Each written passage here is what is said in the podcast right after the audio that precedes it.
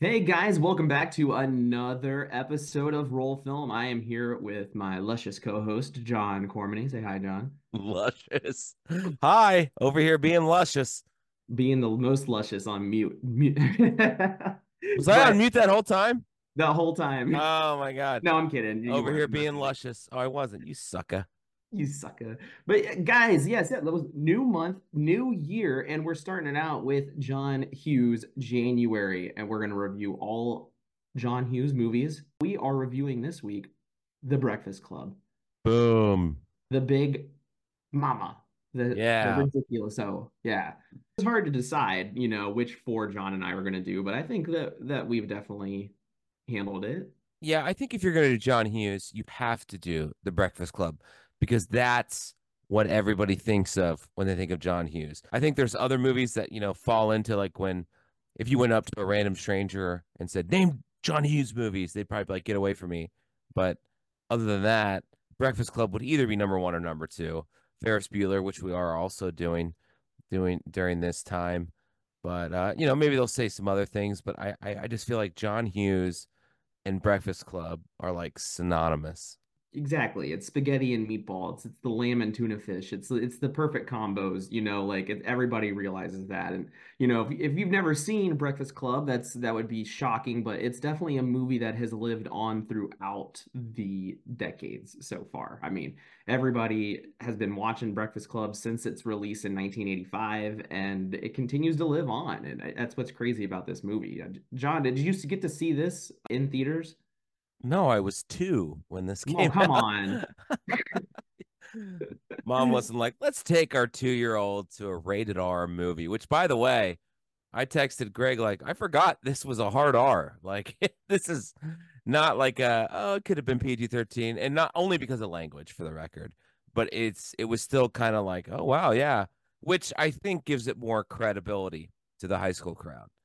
I rented this movie when I was in high school, having been what I would say connoisseur of Saturday schools, what they called them in my school district, you know, the Saturday detentions. I, I had a few, and that I wasn't quite Bender level, but uh, it also I I don't think mine were eight hours. That's crazy. But I'd always heard, like, maybe I've told the story before, but my dad gave me his Blockbuster card. I moved in with my dad freshman year of high school, and I didn't, you know, I moved in in the middle of the summer. And I didn't know a ton of people going into this new school I was going to. So my dad gave me his Blockbuster card when he went to work. He's like, go rent whatever you want. And back then at Blockbuster, the older movies were like, I don't know, a dollar. Like, it was super cheap. So I would go rent these classics that I needed to know because I loved movies. And I rented Brick Breakfast Club, which at the time I was fourteen, probably looking like twelve. Like, I, I was a late bloomer. And, uh, you know, it's not that I've really bloomed into a flower. I've basically bloomed into crabgrass, but it's, yeah, you know, crabgrass is important too. And I rented Breakfast Club. They didn't care at all. Like, oh, okay, great. Yeah, here, here's a rated R movie. And I loved it. I watched it and I watched it as many times as I could because it was like a seven day rental. I probably watched it at least three, four times. And, and I thought it was great. What about you, Greg? Well, you know, I've, I watched it. I would probably say my teen, like, I know I watched it in high school for the first time, but I might not have seen it outside of, like, a Comedy Central run or, like, whatever on T V. So definitely the first time I saw, when I, I guess years and years later watching it not on T V, I had no idea, uh, like, because uh, the T V, it really couldn't recall because of how many times I've seen this on t TV. The one scene where Emilio Estevez uh, breaks that glass because he's, like, hotboxing in that room. Like, so did they, I think they cut that part out of the actual T V scene because I don't remember that at all. Pretty sure they did, yeah. I feel like I watched the V H S copy first in the summer of ninety-eight. That's when I was moving in with my dad. When I watched it on basic cable after that, I was like, oh, wow, they've cut a lot and they've edited a lot of the, the language, which makes sense for basic cable. But you, you really don't get the full, like, you know, teenager effect if you're not watching the the R version. Yeah, and that's definitely apparent. And, you know, one thing we did look over, we haven't done yet. Uh, let's do the box office really quick. The budget for the movie was an estimated one million dollars. Opening weekend, it crushed with five point one million dollars. And worldwide gross till this day, fifty-one point five million dollars. Isn't that crazy? What an investment. I mean, one million dollars for that budget. Like, Emilio wasn't who he is today. He wasn't a mighty duck at this point, but he was still the son of Martin Sheen, you right. know, and and brother of Charlie Sheen, who we'll see later in Ferris Bueller. But it's like Molly Ringwald, this was after sixteen Candles, so she wasn't a no-name. She was still an up-and-comer, I would call at this point. And Anthony Michael Hall was in sixteen Candles as well. Uh, Judd Nelson, I don't know him from anything before this. God, he does so great in this. And uh, Ali Sheedy, I feel awful. I feel like the only thing I can ever name her else, like what else she's been in, and was uh, Short Circuit, which is after this. The budget seems exquisitely low. And then we also have the fact that this was filmed in Illinois, correct? Not, not like Hollywood. It's not like on a set. It's on a real high school. Right, exactly. Yeah, and that that's what was more interesting. And yeah, with that, you know, you kind of go into the lore of this movie, you know, being as old as it is and everything, like some of the things they couldn't afford, right? Which is why they had like Emilio Estevez's character or Judd uh, Nelson's character. It's because they couldn't afford people. Like, they wanted uh, Nick Cage, but that wasn't an option to the budget. Wow. And the person that was casted originally for the janitor was actually Rick Moranis, and he had even casted for it. They they tested and everything. They didn't like the direction he was doing, like some weird Russian accent and like being really funny with it. And then they recasted it. They basically they they fired Rick Moranis from the set. And no way. Yeah, it's pretty. That part was pretty crazy. Um, and man, there was one other one they wanted. Oh, it was Judd Nelson's character. They wanted to be John Cusack. That one makes sense to me. But it also does make sense that that would be more, because he had done Better Off Dead and had already kind of had a career. I mean, that's crazy to me to think that they couldn't get these big names, so they got Judd Nelson, who absolutely crushed Bender. I mean, that role, he hit it out of the park, and it launched his whole career. Like, this was right. his career launcher. I guess that's what it means by launch this whole career. I don't need to repeat myself. But it's that funny. Thank you for dissecting that. Real deep thoughts here. But it's interesting how you said the thing about Rick Moranis. I had no idea about that. That's why you're the, the researcher guy. Because I like the janitor a lot in this. And I feel like he is the only, like, straight man, right? He's the voice of reason. He's the normal guy. And, you know, he makes his points about, you know, I read everything you guys throw away. I know all about you guys. And I don't know if you know your Shakespeare, and I'm not trying to insult you, but he's like the jester, you know, and all those old Shakespearean plays, who is really the most knowledgeable, and everyone calls him the fool, you know? Yeah, I, you know, people that don't know Shakespeare, or they might have watched uh, Game of Thrones, it's definitely Ferris, uh, the bald eunuch, is, nice. is nice. Janitor's character. And yeah, you're right. John Kapalos, like, he crushes that role. And how long him and uh, Vernon have been working together. And it's just for him to have that moment of, like, calling him on his shit, like, dude, these kids haven't changed. They're the same. You're the one that's changed. And obviously, I mean, you took a job like that, and twenty-two years later, you're still dealing with the same shitty kids. Like, I would be annoyed too. But, and, you know, you get jaded from that stuff, and you don't do your job as well as you probably should. But it was never the kid's fault. It's the teacher for giving up, right? Yeah. I mean, you're preaching over here, man. And it's, it's great to hear, but we got to give a synopsis for the, like, three people who haven't seen this movie and know what's going on, because I think you're hitting on some major themes that I appreciate now as a forty year old compared to when I watched this as a first time as a freshman in high school. Right. Yeah. And you're right, John. We did not go with the synopsis. We are just so excited, you know, because it is a brand new year. Uh, it's literally January first right now. So that's why we're rushing this in proper style. So yeah, uh, five high school students meet in Saturday detention and discover how they have a great deal more in common than they would have thought. You know, when I was in Saturday school, as we called it here in Columbus, Ohio, the teacher didn't leave the room. Like, you know, it was, if you made a cough, they would look at you weird. So we didn't have the moment at all during detention to kind of like connect with each other. But I think the character of Vernon, he does such a good job of being that, I don't care about this. I don't want to deal with this. You know, that part of his character seems so realistic that a teacher's just given up. Yeah. And especially just the attitude. I mean, like, I would be pissed as the teacher who's been working at this job for twenty plus years that he's the one that has to man Saturday school.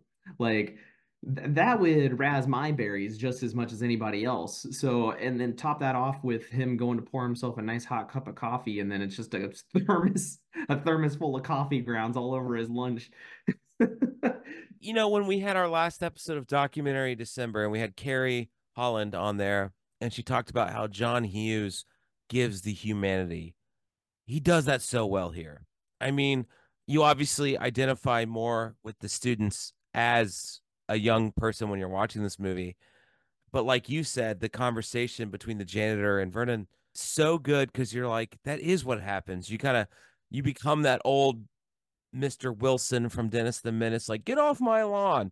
Like, you become that. And you're like, I thought I'd never become that. I thought I'd be punk forever or whatever. You know, I thought I'd be cool. And uh, yeah, the kids don't change, you do. But at the same time, kids do change, because kids nowadays are not like the kids we were back then. So it's like such a weird double-edged sword now, which is so funny. But yeah, I mean, this movie, I think, does a great job of categorizing cliques in the great way of the, the brains, the popular kids, the outcasts. I mean, you see that every school has that. And it's funny, you know, having kids, John and I do, and if we're picking up our kids from school, or, you know, at least visiting the school, you see still to this day this different genre of kids, of these cliques. And it's just, as much as you think all the kids are the same because they live their life the way that they do on TikTok and Instagram and whatever and Snapchat, but like they're still separating themselves away from other people. And that's why I, this movie will always succeed. Like, it'll never die out and never be archaic, because, you know, no matter how old it is, it still relates. Absolutely. And I think the thing is, the kids don't change. Like, the janitor's words ring true there, but the vehicle in which the kids kind of deliver their message or their identity, so to speak, that changes. Like, what what was the quote in the beginning of the movie? It was from David Bowie. Changes. These children you spit on, they're going to be here tomorrow. And everyone was like, I just hope, you know, these, these are the people that are going to be taking care of me one day. And the janitor was like, I wouldn't count on it.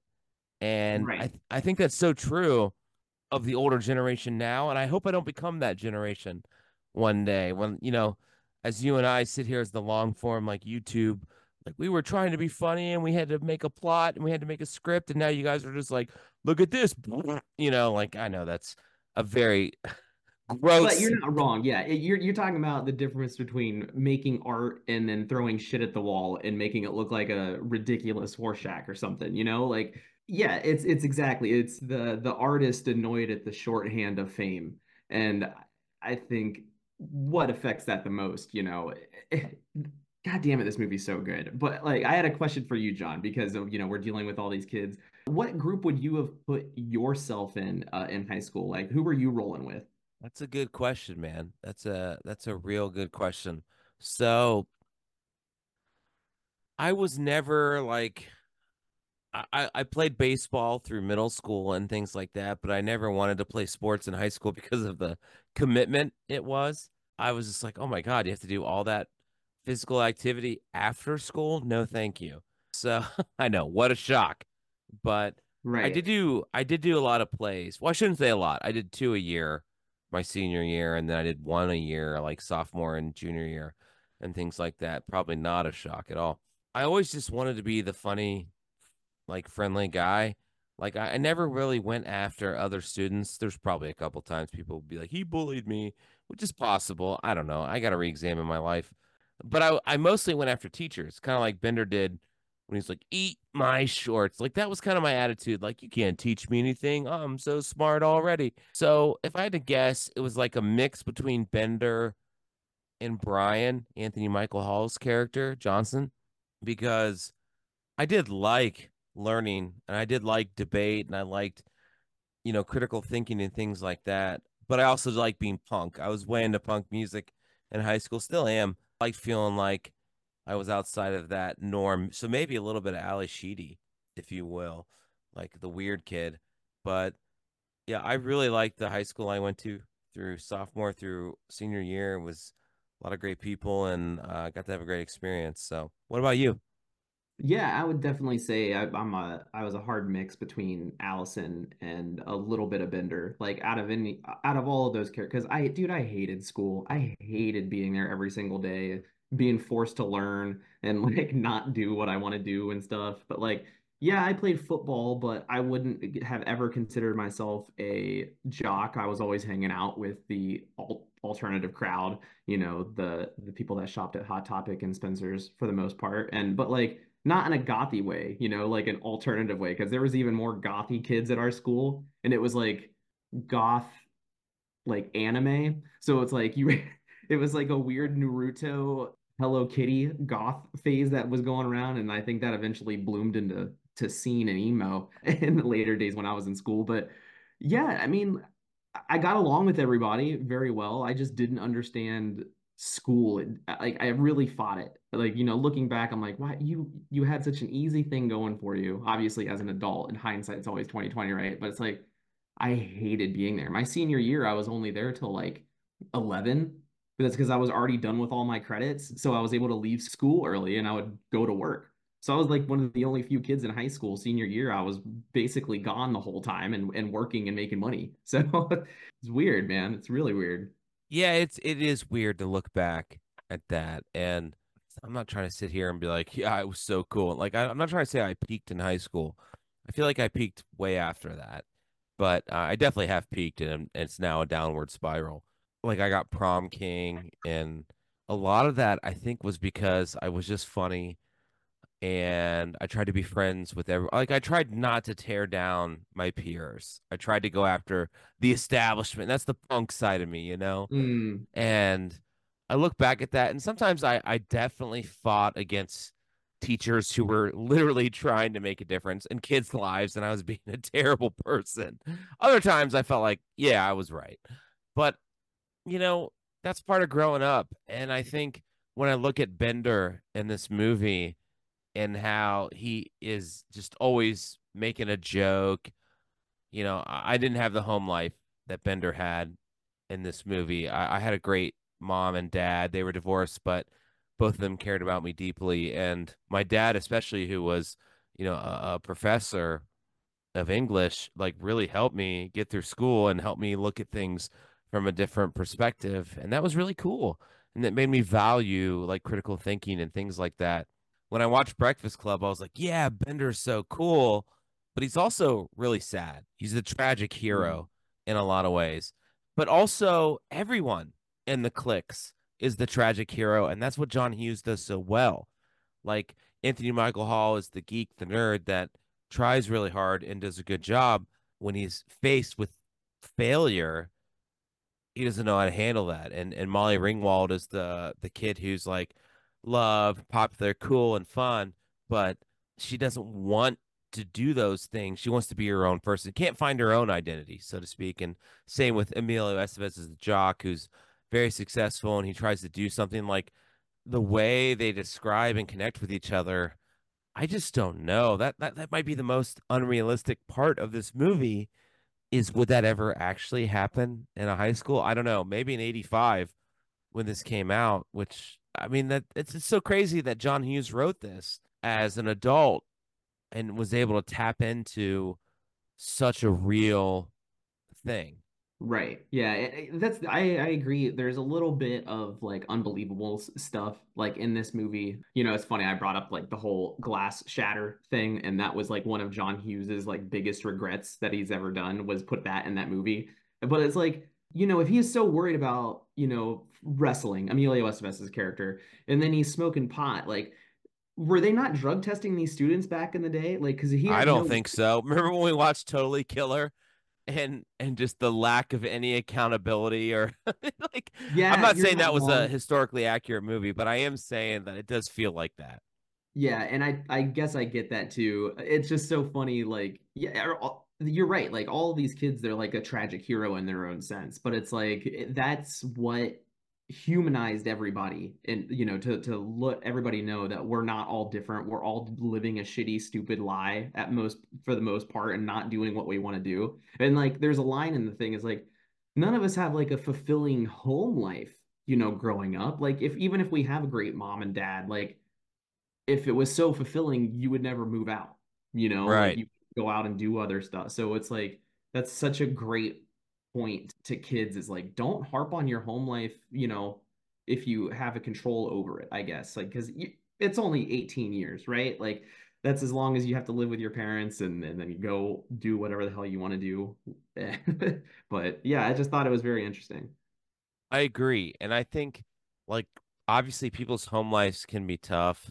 And like you said, it's only eighteen years, but when you're fourteen, it feels like everything. It Right. feels like that's, that's all there is. We talked about in the last one with Carrie, it's like, no, it's not like the biggest moment of your life. Like these times in high school don't dictate everything. Like that's, that's one thing I'm actually really happy about as I've gotten older. Like I didn't let high school define me, but it does sort of become a fork in the road of your life where you can decide what kind of person you're going to be and the choices you're going to make. And uh, I'm lucky that I had a great friend support group. I had great parents. I still have one of them. It's, I don't want to be like, and I killed them, you know, it's like, yeah. you know? Then they turned out to be really shitty though. So yeah, they're not great anymore. Yeah. Watching this movie isn't that you can relate to just one in, in this movie. And I think that's what Hughes did really well is that these are just caricatures of what it means to be a person. And you can be a mix of these. And while all of these are kind of extreme on the personality spectrum, figure out which one you kind of fit to, what combination you are, and live life that way. Absolutely. And, and John, you know, like we said, we, we've got kids. Do you see, uh, your two kids leaning into any direction of a clique going into high school? Like, obviously, they're far off from high school, but, like, is there anything yeah. telling something? Yeah, I definitely see my son as Bender and as Ali Sheedy's character. I don't know why I can't remember her name. I feel terrible. Allison? Allison, wow. Really stretching it there, John. I know, it was a, it was a leap. I, I see him as that one. And then I see uh, my daughter as Molly Ringwald and also Bender. Like they, they both just have this like real like vicious spice to them that I call, I always call them spicy because they just like, ugh, they're just rebel. And I kind of respect it. Like I have to like let them know like I'm in charge of the house, but I also really respect it. And so that that's who I see. What about you? Yeah, it's funny. Like that's the biggest problem, isn't it, John, being an anarchist? It's like now we have these kids and like we want them to rebel and like question authority. It's like you have to understand I'm not against you. I'm with you, please. Yeah, Jack, I definitely see uh, being like Anthony Michael Hall. There's not this character, I would say, you know, because it's the eighties and it's like video games aren't a thing. So it's like he's going to fall into the video game crowd, um but also like he's in band, so like he, like that then he's smart, wicked smart. So that's why I say a little bit of Brian's character but mixed with somebody that's not defined in this movie, I would say. So he's gonna crush it. He's gonna be so funny going into high school. Like I, it's gonna be, I guess I'm not excited to live through it, but you know, vicariously through these kids again, because I remember how shitty kids are in high school. So I'm just waiting for that day to come. But Man, John, you know, I we I feel like we haven't talked too much in depth of this movie, but this movie, it just needs to be seen. You know, if if you've never seen it before, it's a a huge watch. I'm sure it's on high lists of movies you need to watch before you die. Yeah, I think so too. I think the reason we haven't like dug into like the story of this movie is because that's what makes it so attractive to people, is that you personify yourself in this. Like, you're like, oh man, if I was this character, I would do this. And it's it's really tough to, I think Carrie said this best last week with us, the span of this movie is so short. It's it's less than a day. It's it's like what, eight hours? That's yeah, it. Right. And they're in a school. And the school is really cool looking, way cooler than my high school was. Oh, yeah. But it was a real high school in Illinois. They shot it there. And uh, two of the actors were under eighteen. I think Anthony Michael Hall and Molly Ringwald were, and yeah. the rest were in their twenties, but still really played the part. I mean, they still had that angst. I just love about it is when you start this movie and Anthony Michael Hall's like narrating, you immediately put yourself into this movie. And I don't care what age you, I'm forty and I watched it today and I started putting myself into this movie like it was yesterday. And just like when I was a freshman in high school and I watched this movie for the first time, I put myself into this movie. And that's what this movie does really, really well, is it speaks to your heart and, and gets you involved in the story. So with that, Greg, what was your favorite scene? Oh man, that's a great question. It's probably just because of how humorous it is. And this, it's not that I would do something like this, but I also like to, you know, mess with people. So I love the scene where he takes the screw out of the door and it shuts it, the basically the only barrier in between Vernon and the kids, and he tries to prop it open with the, that little light little chair, and it just swings closed and rockets the stupid chair into oblivion. And yes, yeah, that that whole part was was genius. But dude, the comedy of when he comes in, like, who, where's that screw? What is that? And then Bender goes, it's an imperfect world. Like, I freaking laughed audibly when that happened. Like, I love that. I would have, yeah. I would have totally said that in high school just to be a jerk, like to rub it in. Like, you can't prove that I did this, but I did it, you know? Right. Yeah. And it's just so, like I said, like one of the stupid things I would do to my teachers, because I would also mess with the teachers, like you said, and I would chalk their erasers. So whenever they would go to erase the board, it would just put chalk all over it. Like, genius. So it's a classic. It's classic. Well, you can't do it anymore because it doesn't work with white with white, white boards board. Or smart boards and all that stuff. That's great. They took away your John, power, what about you? Greg. What was your favorite scene? My favorite scene. Gosh. So I will say, as an adult, watching Vernon and the janitor having the conversation, I was like, damn, that's legit. Like, that that feels like me right now. Like, I'm like, I love the I loved the janitor character way more this time around. Not that I ever disliked him, because he was always cool, but I just felt like he gets it. Out of all the people in there, he gets it. But it's hard to not pick when they're talking about why they're in Saturday detention. Because mm. when Anthony Michael Hall talks about why he's in there and it gets all serious, like, that was nineteen eighty-five. That's a big deal, like, how, to talk about suicide and everything like that. And then John Hughes is like, guess what? I'm going to make a joke about it. He brought in a flare gun. And that was funny. Like, I right. audibly laughed after all this, like, pouring out of this dude's soul. I was like, oh my God, that is actually funny. It, it was so good. I love it. It's a great movie. It stands the test of time, and it's funny. It's crazy. It's real. And it feels even more important now than it did back then. I don't know. I wasn't there. Like I said, I was two when this movie came out, so I don't remember it when I was a toddler. Well, it's all right. I I was born in nineteen ninety, so I wasn't. We even don't need to say those high. Things, Greg. Yeah, dude, that was that was really good. Um, but on that note, you want to roll into your rating for this movie? My rating for this movie is a solid ten out of ten. I loved it. I enjoyed every ride of this movie. I enjoyed just everything in this movie. It makes me remember so many. It, it's it's like it tugs at the nostalgia heartstrings. It's a ten out of ten for me. What about you? I because I am so critical sometimes. Uh, it's a great movie, and I do love it a lot. Uh, it just has some weird mistakes here and there, um, a little bit of continuity stuff, but like it's still a solid movie. I'm still giving it really high up there. Uh, I'm rating it a nine and a half out of ten. Look at us. Yeah, but yeah, classic, classic Hughes, man. The humanity that this guy has. Nice, dude. Crushed it. Yeah, it's, you gotta watch this movie. If you're a cinephile, if you're someone who's like, I know all about movies, you have to watch this. Like, John Hughes in general is someone you have to watch, but this is quintessential Hughes. I agree. Yeah, it's, and like we said, we're doing John Hughes movies this month, and I've only seen Weird Science once, one long, long time ago, and I've He's only seen Ferris Bueller once for the first time, like maybe less than five years ago. So it's like, I'm really into wanting to, because of how much I love this movie. This is what I said to John before the show. It's like, I, I loved this movie so much. I can't wait to watch some of the ones that I just don't really have seen before and solidify why I really like John Hughes movies. For sure. And we're going to definitely rectify that. Weird Science was actually the first John Hughes movie I ever remember seeing.